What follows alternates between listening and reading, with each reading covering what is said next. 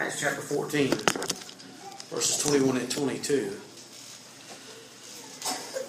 We've been going through and looking at the bronze laver, what it means, and how it is the gateway to communion with God, to move from a place of the courtyard wanderings and the, the courtyard superficial Christianity to the place of intimate communion with the Lord that's symbolic and symbolized by going into the holy place covered by the badger skins that we've studied over and over again, time and again, through going through this. We talked about the fact that worship is the priority and communion with God is the priority, and that must precede serving our God. It is an outflow. We've talked about the fact that if you build the wall without first being in the tabernacle, that it leads to casualties and it leads to useless work that's only going to be rewarded in this life and not in the next. There was a very good reason why they rebuilt the temple before they rebuilt the wall that surrounded the city. They did it in that order. And the bronze laver has everything to do with that. We want to be not believers that are characterized by the courtyard wanderings, but believers are characterized by communion with God.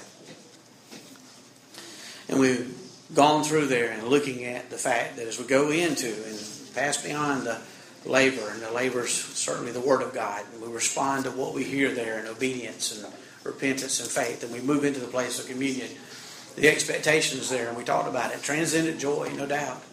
No doubt, no doubt, no doubt. Big time joy, love, peace, um, unwavering hope. These wonderful things. The fruit of the Spirit really is enjoyed there. But in the midst of all of that fruit of the Spirit, and in the midst of all of that, um, we have seen from the Scriptures that we can expect suffering. Suffering in the place of communion. It seems strange to us, but it doesn't strange to the Bible. We just read a while ago that the Lord said, Think it not strange when these things happen to you. Don't be derailed or thrown by it.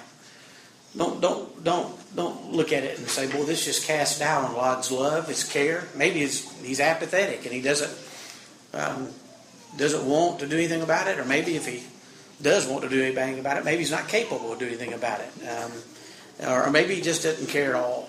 None of that's true. And the Apostle Paul, um, through the Holy Spirit, the Holy Spirit through the Apostle Paul said out loud, didn't he? He said, when they had preached the gospel to that city and made many disciples, they returned to Lystra, Iconium, and Antioch, strengthening the souls of the disciples, exhorting them to continue in the faith, and saying, We must, through many tribulations, enter the kingdom of God. We are told in the scriptures out loud, not just in some obscure places where you just go, ah, it's a little bit of God's word, but we're told all over the God's word that this is to be expected in the Christian life. We read two passages a while ago that speak to just that in regard to what we just prayed over. And we learn in Philippians, like we talked about last week, that God not only has granted us eternal life and salvation, but as Brian observed, thought it was a wonderful observation that just as surely as He grants salvation, He grants suffering. Puts it on the same level. Gift you with salvation, and I gift you after that with suffering. Wow. And then that's the revelation. The illustration we saw last week, and we used three Bible characters, but there are plenty enough of them. We could have picked many. And of course, we had to use Jesus because all suffering uh, flows from His when it's redemptive. And we saw that on the road to Emmaus, when he come upon he came upon the two disciples who were downtrodden in the aftermath of his crucifixion, and he said, "Listen, let me tell you what the New Testament, the Old Testament says, and it's talking about me, and it says, ought not the Christ to have suffered and then to enter into his glory?" It's there all along. He's saying that to us today too. When it happens to you, don't don't. It's it's predicted. I mean, here it is. It, it's it's already there. So don't think it's strange. And then it happened with Peter as well. We read the account uh, certainly where Peter was restored by our Lord in Acts. I mean, John 21.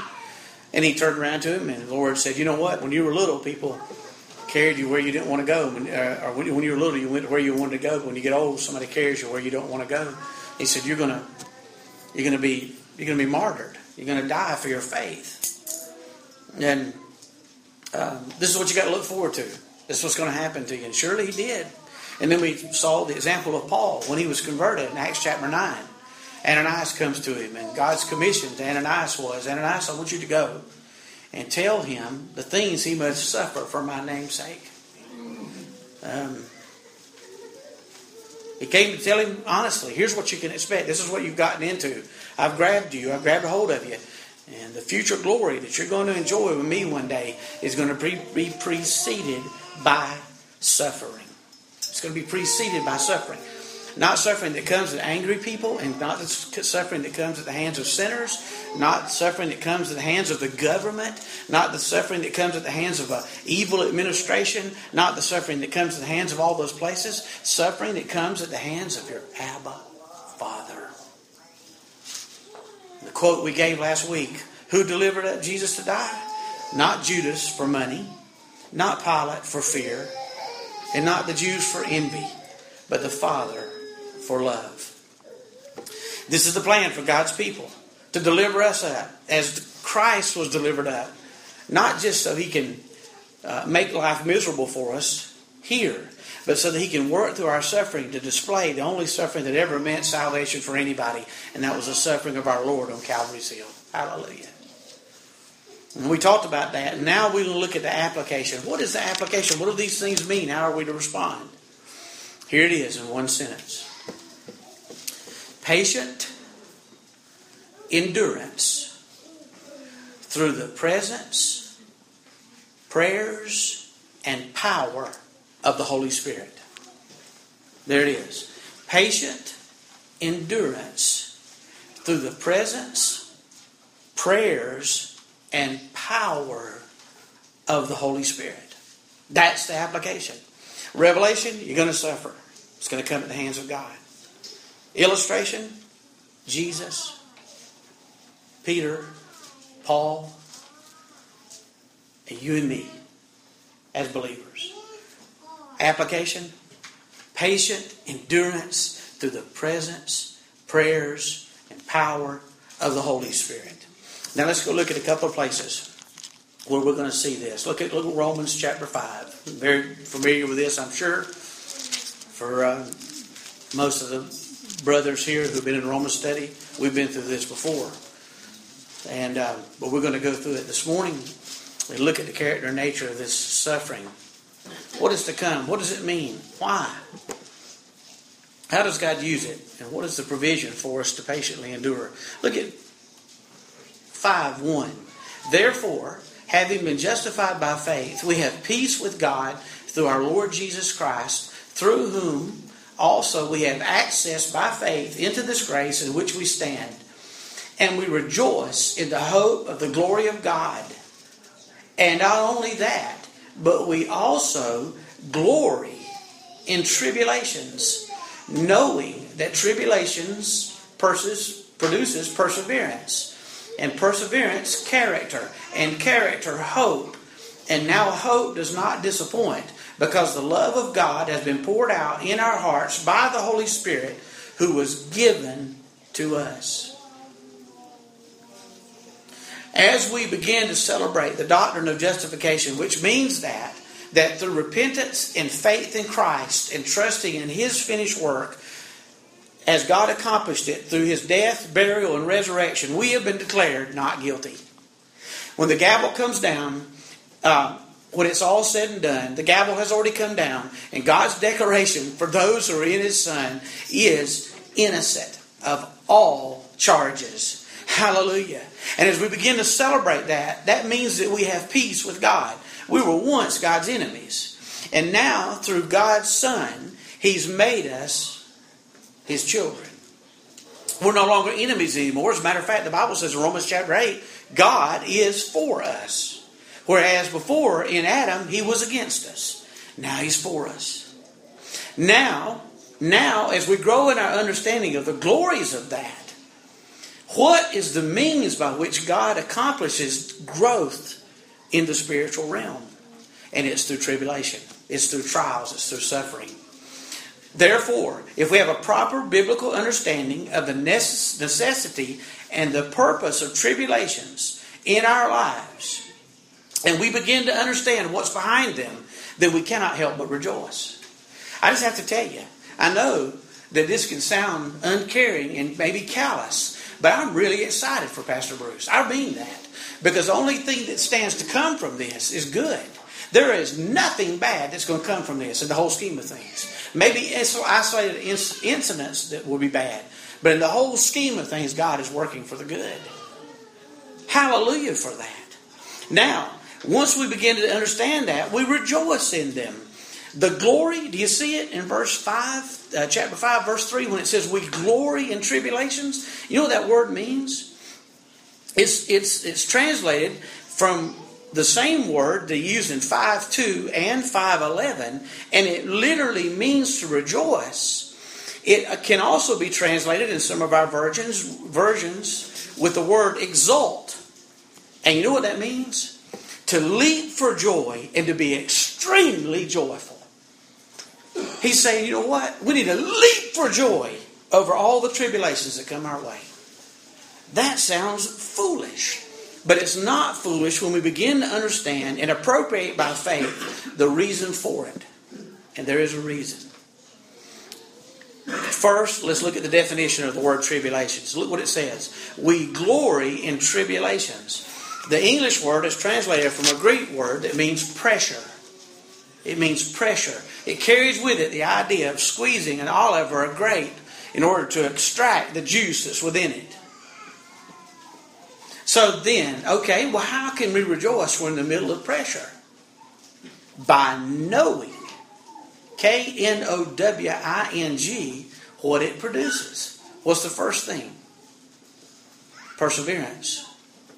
The word perseverance is translated from a word that means to live under something, or to remain under, or to patiently endure. It means this it means to remain firm under pressure, to be steady when under pressure. It means to hang in there under difficult circumstances as opposed to trying to wiggle out from under them. Patient endurance in the midst of the pressures he talks about here, in the form of difficult circumstances, is the environment in which character is developed. Look what it says tribulation, the pressure from without, produces perseverance. Perseverance means we're going to patiently endure the trial. We're not going to try to wiggle out from under it, change our circumstances, or, or miss God in the middle of circumstances we cannot change. What comes from that is proven character. And that's the best translation of that, and it's probably in some of your translations, is the phrase proven character. It means the idea of a tested veteran. It means character that has been through the hard times and come out the other end and been purified by the trial, not quelled. It is character that is tested and is found to be real through patient endurance under trial. The term was used in regard to the testing of precious metals in order to determine their purity. In Proverbs chapter 17, verse 3, the Bible says the refining pot is for silver and the furnace for gold, but the Lord tests the hearts. When you put a precious metal in a refining pot, a flame is lit beneath in order to heat up the contents. As the heat begins to rise, the impurities rise to the top. And as they rise to the top, then they're scraped off so that you can have the pure metal within. The issue is, though, if you really know what you're doing, if the heat is too hot, it'll damage the good stuff. So, as the craftsman carefully manages the flame and scrapes off the dross or the impurities from the top, when does he know his job is complete? When he can look down and see his own reflection. Our gracious and sovereign Lord carefully manages the, manages the flame in our lives in order to arrive at the desired outcome. And that is to remove the impurities and see his glorious reflection there. The Holy Spirit is managing the flame. He turns it up enough to get the bad stuff out. Sometimes it seems hotter than we can stand. And sometimes it is hotter than we can stand. But he manages the flame just right because we want to get the job done right. Conversely, if it's too low, it leaves it in there. Dear ones, the intensity of the flame and the longevity of the flame is sovereignly ordained and dictated by our Abba Father. It will be as he as hot as he determines it to be, and it will be as long as he determines it to be. What's his objective? Well, this is the whole point. If I know his objective, then I can move beyond resenting the means by which he accomplishes it. You hear it? If I know his objective, I can start moving beyond my resentment potentially for the means by which he's accomplishing. If I know there's good out there coming from this, and you know what the good is? The good is, is as good as it can get, and it's Christ likeness. Christ likeness. Being like our Savior. Job said it this way in Job 23:10. He knows the way that I take. Why? Because he's managing the flame. He knows the way that I take. And when he has tested me, I shall come forth as gold. Hallelujah. Hallelujah. Hallelujah. The Lord knows we, the way we take because he's sovereign over it. You know what? It's not a matter of if he tests me, but rather when.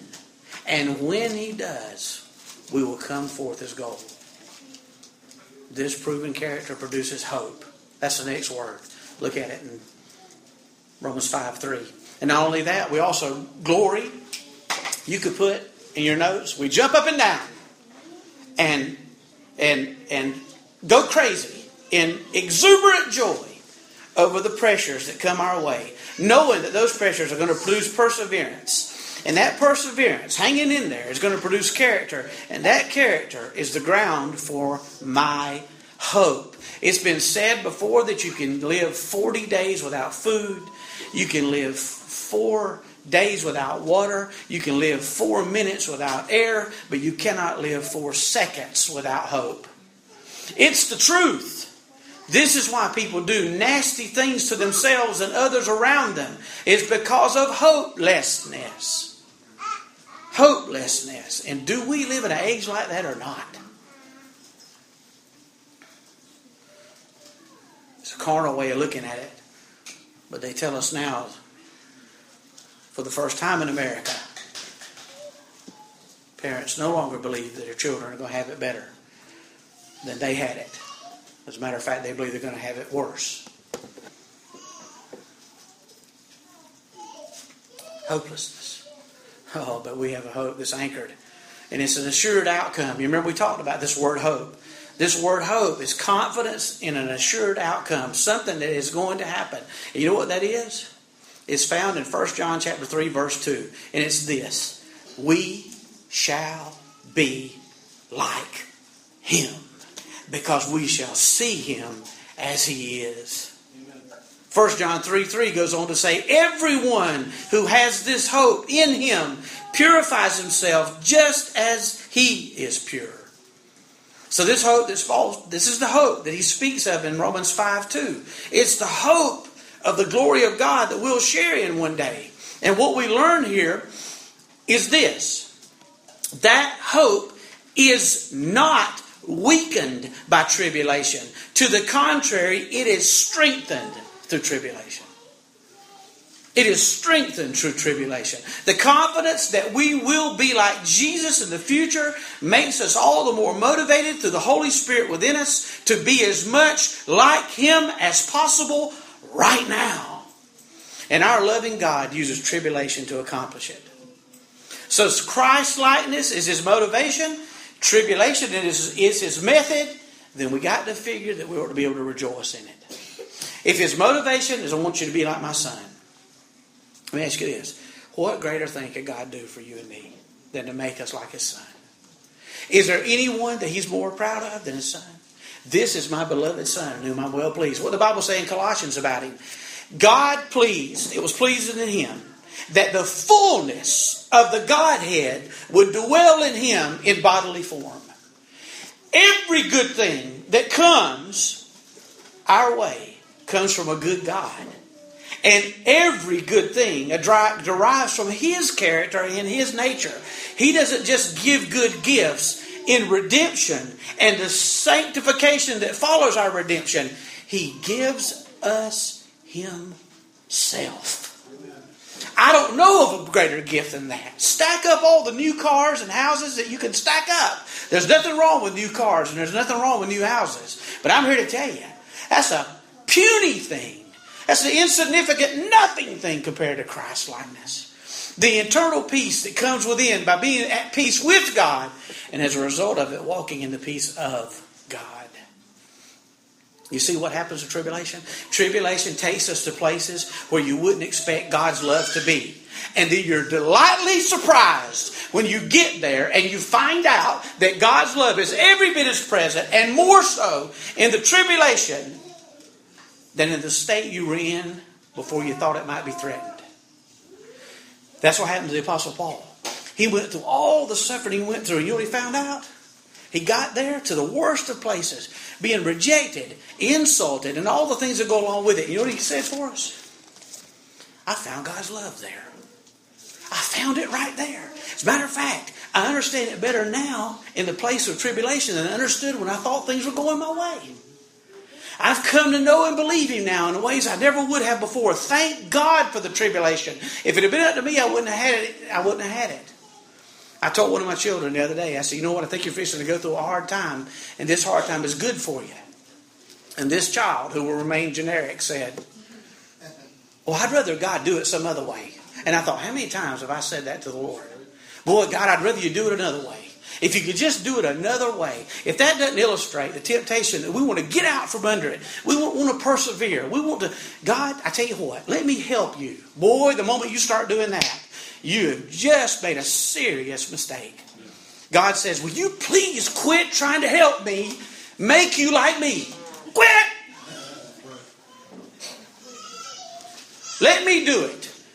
And you'll come to know if you'll patiently endure it. My plan was superior to yours. So we got the tribulation produces proven character, proven character. I mean, perseverance, perseverance, proven character, and proven character, hope. Why? Because hope doesn't disappoint. Because what? The love of God has been poured out in our hearts by the Holy Spirit who was given to us. What does it mean? It just means that we're all indwelt by the Holy Spirit, but patient endurance through trials is when we become filled with the Holy Spirit. And then when we get filled with the Holy Spirit, it's only then that we begin to come to understand just a little bit about the love of God. You know, we've said time and again, guys, you're here with us in the Roman study with us. Everybody, everybody is the object of God's love. When you come to repentant faith in Christ, you become the recipient of God's love. But when you patiently endure under trial, you begin to understand God's love. That's it. That's it. That's what he was saying. I went to the worst place I thought I could go and found out God's love was there. He was right with me. We just read it a while ago. 40 people have conspired to kill me. They said they're not going to eat or drink anything until they kill me. And I found out the Lord stood with me before I learned that. And I found the love of God was right there, even when there was a price on my head like that. I found the love of God right there. I found the strength of God. I found the substance of God, and I found hope. All right, so we've got the power of the Holy Spirit inside us, the presence of the Holy Spirit. And let's go to Romans chapter 8. We have the prayers of the Holy Spirit. Oh, this wonderful work of the Holy Spirit right here that's taught, that's spoken of. Look what it says. Let's back up to verse 18 chapter 8. For I consider that the sufferings of this present age are not worthy to be compared with the glory which shall be revealed in us. For the earnest expectation of the creation eagerly waits for the revealing of the sons of God. For the creation was subject to futility, not willingly, but because of him who subjected it in hope. Because the creation itself also will be delivered from the bondage of corruption into the glorious liberty of the children of God. For we know that the whole creation groans and labors with birth pains together until now. And not only that, but we also have the first fruits of the Spirit. And even we ourselves groan within ourselves, eagerly waiting for the adoption, the redemption of our body. For we were saved in this hope. But hope that is seen is not hope. For why does one still hope for what he sees? But if we hope for what we do not see, we eagerly wait for it with perseverance. Likewise, the Spirit also helps in our weaknesses, for we do not know what we should pray for as we ought. But the Spirit Himself makes intercession for us with groanings which cannot be uttered. Now He who searches the hearts knows what the mind of the Spirit is, because He makes intercession for the saints according to the will of God. What does that mean? Well, there's a boatload full of truth there. But here, I want to focus this morning on this part. The Bible speaks right there that we and creation are groaning right now as a prelude to our future glory. Even the creation itself is experiencing birth pains right now. And all the turmoil that goes on in the natural order. But that, that redemption won't take place and glorification won't take place until ours does. That precedes it. And creation knows. They're waiting for us to be enjoy our future glory because creation will enjoy its future glory after that. After we enjoy it. We'll be like Christ in his presence. But look what it says in verse 26. The Spirit also helps us in our weaknesses. What are our weaknesses? What are our weaknesses? Well, you know what? I can you can write a book on mine. But our weaknesses can be summed up in this. I want you listen to this now.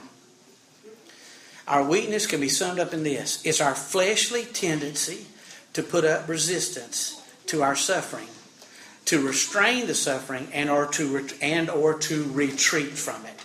It is our fleshly tendency to restrain the suffering, to put up resistance to it, and or to retreat from it, to cut and run. Now, I'm going to give you a natural way that works out and a healthy way that works out. For example, if if Brian came up here and walked up to me and kind of in a fast passion, a fast, he came quickly. How about that? He came quickly up here and took his left hand and started to give me a left hook. I would naturally put up my arm and try to resist that. If I trip on one of these cords and I walk across and I trip on one of these cords, which is highly likely, just before I hit the concrete and mess up my head, what am I going to do? I'm going to, immediately, I've got, an inst- I've got an instinct to do that. Those are God given instincts, those are good instincts to keep from busting your head. All right? But just like everything else, we take what's God's given and we abuse it in the flesh. And this is what it is. Think of that. Think of that, that we do those things. Now, let me tell you what the flesh does with that.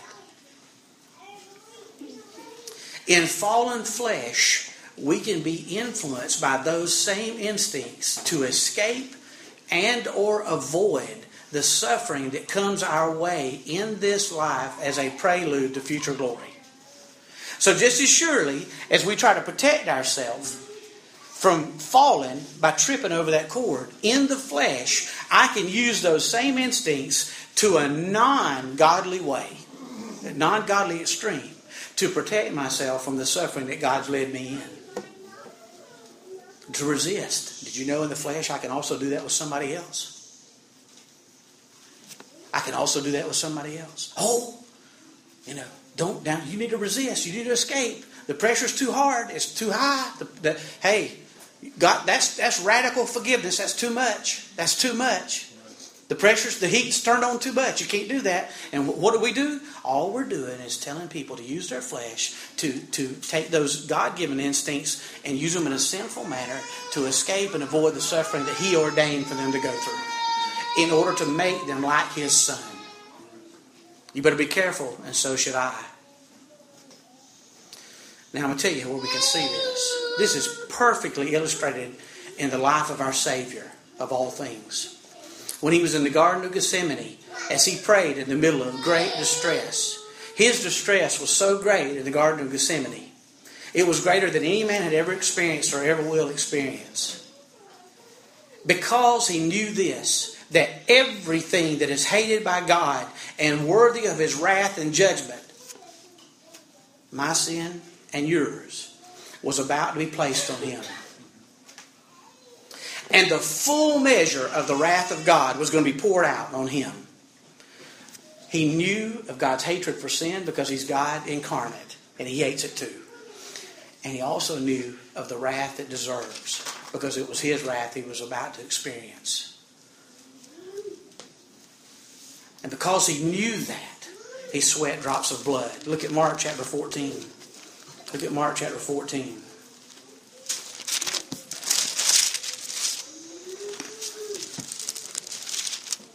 Thirty-two, verse thirty-two and thirty-four. Thirty-two to thirty-four.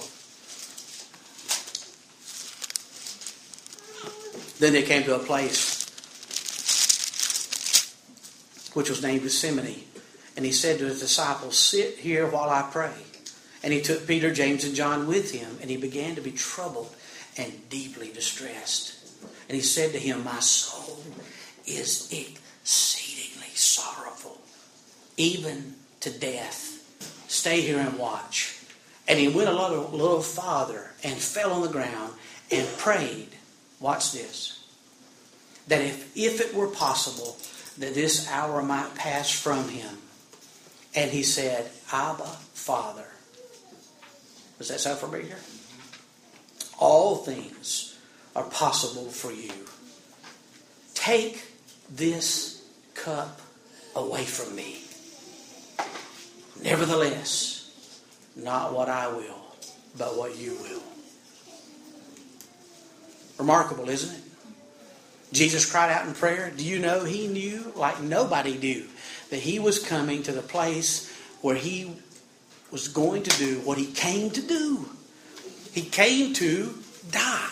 He came to be crucified, but yet, right at the threshold of walking through that door, of laying down his life for you and I, he stops, he pauses, and in his humanity, he says, Father, you can do anything. And because I know you can do anything and nothing's impossible for you, can I tender one more request? Just before I go and lay down on Calvary's Hill for a rebel like me, if there's another way, could you get me out of this? Let this cup pass from me. That's remarkable. Think about this. He appealed to the Father in the same way that the Holy Spirit graces us to appeal to Him. The Bible says in Romans chapter 8 that we've received the spirit of adoption whereby we cry out what? Abba, Father. After he made that appeal in his humanity, he didn't want to die. Remember, Jesus took on human flesh. He was fully God and he was fully man. And in his request to take this cup away from me, after affirming that all things are possible, we see him in his humanity. We get a picture of his humanity. He's saying, God, there's another way. Let this cup pass from me. What was that cup? He's going to drink the wrath of God over mine and your sin. Now, here's where it applies to you and I. We can easily pray that. I've prayed that, and so have you. Father, Daddy, I understand that I'm in the middle of this circumstance. I'm in the middle of this situation. I've been called to forgive somebody that I'm really upset at. I've been called to stay in a marriage that I'm miserable in. I have been called to stay in a job where I absolutely loathe every single minute. But you have me here. But can I ask you this? If it were possible, could you get me out of this? Could you get me out of this? We don't need any help at all praying that. Do you need help praying that? I don't. I, I don't need any help. I said, God, I got it from here. That's Jesus in his humanity.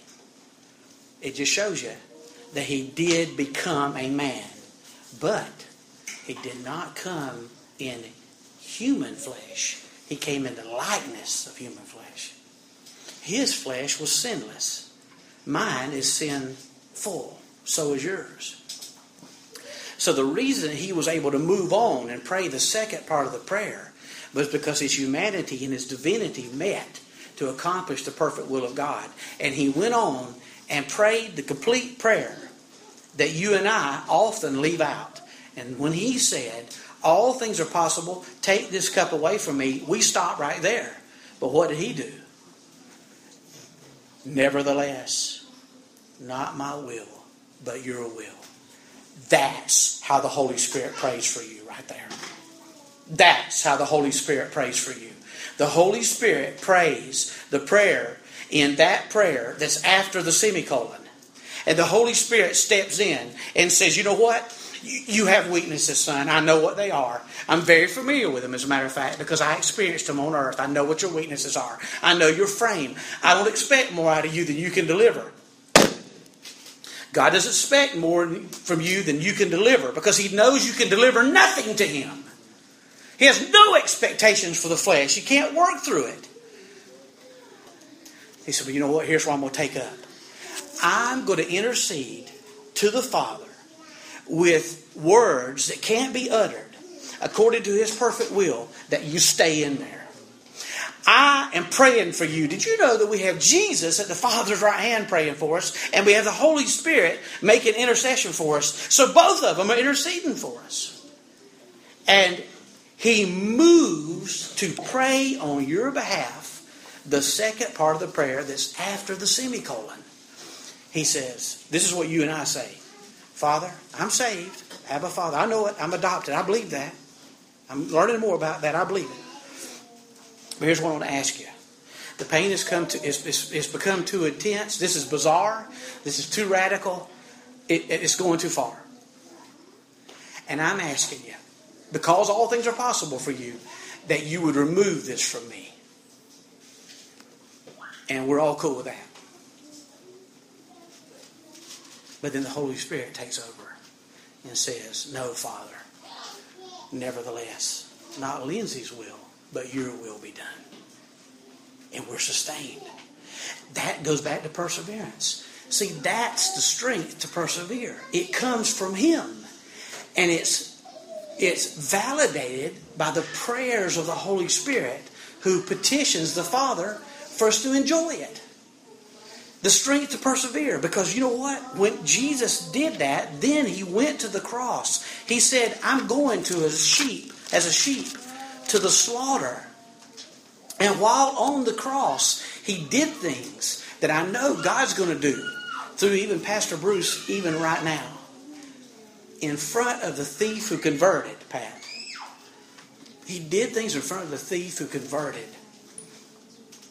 that showed his character and nature to him. Because, dear ones, we've said this before people do not get converted by watching you live, people get converted by watching you die. And that thief watched Christ die. He watched him say to scores of people, Father, forgive them, for they know not what they do. Father, forgive them, for they know not what they do. He took care of his mother and saw to it that her future was secure while he was on the cross, dying for me and you. You could tell while he was up there, he wasn't thinking of himself. He was only thinking of God's glory and the love that God has for people. That was it. And doing his will. That had so taken root in the life of the Apostle Paul. And that was such a reality in his life that he realized that the suffering that he had come into in the Christian life was ordained by God. It was mediated by God. It is totally in God's control, and it is reflective of the redemptive work of God's Son on the cross, and God uses it to show His Son to others. And that had so taken root in the Apostle Paul's life. He was so done. He was so dead. He was so cooked by this time. The Apostle Paul was gone. He'd long since died. I hope, boy, I'd love for that to be said of me one day. I long since died. Boy, I just, oh man, to, to my sorriness and self centeredness and self preservation nature. And he said, you know what? He had so died that he comes to the end of Romans chapter 8, moves into Romans chapter 9, and says something that if it weren't in the Bible, I wouldn't believe it. If this wasn't in the Bible, I would not believe this. I mean it. I, I flat wouldn't. I would call him a liar. I said, You're a lying. I, I understand that your faith is radical. And I understand that God's got a hold of you, but you just lied about that. But it's in the Bible, and because it's in the Bible, and because it's so radical, we know it to be true. But look at the place that patient endurance through suffering had brought the, brought the Apostle Paul. It had brought him to such a place of love that he was willing to say this in Romans chapter 9, verse 1. I tell you the truth in Christ. I am not lying. He has to give a qualifier to say, listen to me now. I know what you're about to hear. You're going to think I'm lying, but I'm here to tell you now, I'm not lying. My conscience bears witness, and also bearing me witness in the Holy Spirit, Holy Spirit, that I have great sorrow and continual grief in my heart. For I could wish that I myself were accursed from Christ for my brethren, for my countrymen, according to the flesh, who are Israelites to whom pertain the adoption, the glory, the covenants, the giving of the law, the service of God, and the promises. You see what he said here? Let me tell you something. Let me underline this. First of all, I'm going to give you a qualifier. promise I'm not lying. My conscience is clear when I say this. And the Holy Spirit validates it because He included it in the Bible. And the Holy Spirit wrote it.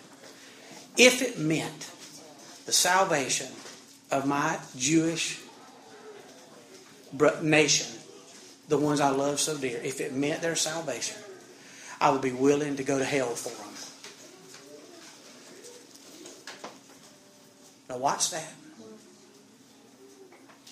I'd die for my children. Most of you would. That doesn't make me some special father. Most fathers in here, almost every father in here, probably every father in here, every father in here. Somebody came in here and said, It's either you or your son or your daughter. You'd say, Take me. Wouldn't think twice about it. I know where I'm headed. I love my children at least as best I can, and you do too. But would you go to hell for one of your children? Knowing what that meant? When he said, I'll be accursed, that means anathema. That's the word anathema. It means damned to hell. That's what that word means that the Apostle Paul, of all people, would know what it meant. He knew what that meant. That meant eternal separation from God in hell for the people who gathered together, 40 of them, and took a vow that they would not eat or drink anything until they had killed him. And he said, For those people, if it meant their salvation, I would go to hell. The Apostle Paul was dead, and Jesus was alive in him. Because Christ said this when you were without strength, ungodly, sinners who were my enemies, I died for you. Let me tell you something right now. I got way too much of me left in me. I know I do. Way too much of me left in me. And I tell you how to ensure that you keep what is in you left in you.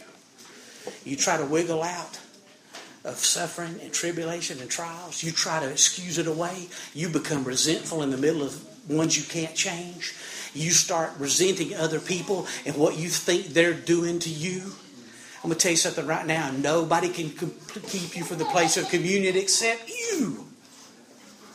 I can't keep you from going, and neither can anybody else. It's only you that can keep you from going there. And that's the outcome. To get in the crucible, that's Christ's likeness. That was Christ who said that. Because listen, dear ones, Jesus hung on the cross from 9 o'clock in the morning till 3 o'clock in the afternoon. For the first three hours it was light. For the second three hours it was darkness. And eternal, an eternal, eternity worth of hell was imposed on him while he was on there for six hours. So Jesus did go and suffer the wrath of hell for you and I. If the Apostle Paul goes to hell, nobody gets saved. If you and I go to hell, nobody gets saved. But Jesus suffered hell, and all the elect get saved. Hallelujah to his name. I'm going to tell you something right now. God loves people, and Jesus Christ came to seek and to save that which was lost. He did. When you have, when we get up, when we get to the place of the Apostle Paul where we say, you know what, and we can get there, and we patiently endure in a trial, then we'll lay it down too. We'll lay it down too. And say, God, you know what? I know where I'm headed. My future is secure. And whatever you take me through, if it's working redemptively to reflect your redemptive activity in your son so that people are brought to you, then have your way because you deserve to be worshiped. You deserve to be glorified. You deserve to have another worshiper recruited so he can really worship you in spirit and in truth. You deserve it. And he does, dear ones. He does. Amen. That's the most, that, that might be the most radical statement I have read in the entire Bible is Romans chapter 9, verses 1 through 3. That is out there. But you know what? That isn't out there Christianity. That's the normal Christian life. If we let Jesus have his way.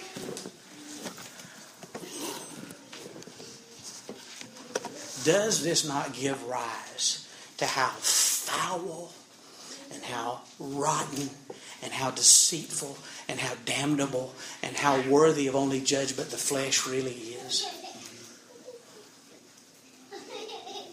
Dear ones, in the middle of your trial, the Holy Spirit's praying for you. Everything after the semicolon. He's there. He's praying for you, interceding for you, according to your weaknesses and mine. Jesus at the Father's right hand praying for us. Patiently endure find God in the middle of it. Come to appropriate by faith that God is sovereign over it. And in His sovereignty, the Holy Spirit is praying for you according to the will of God for you.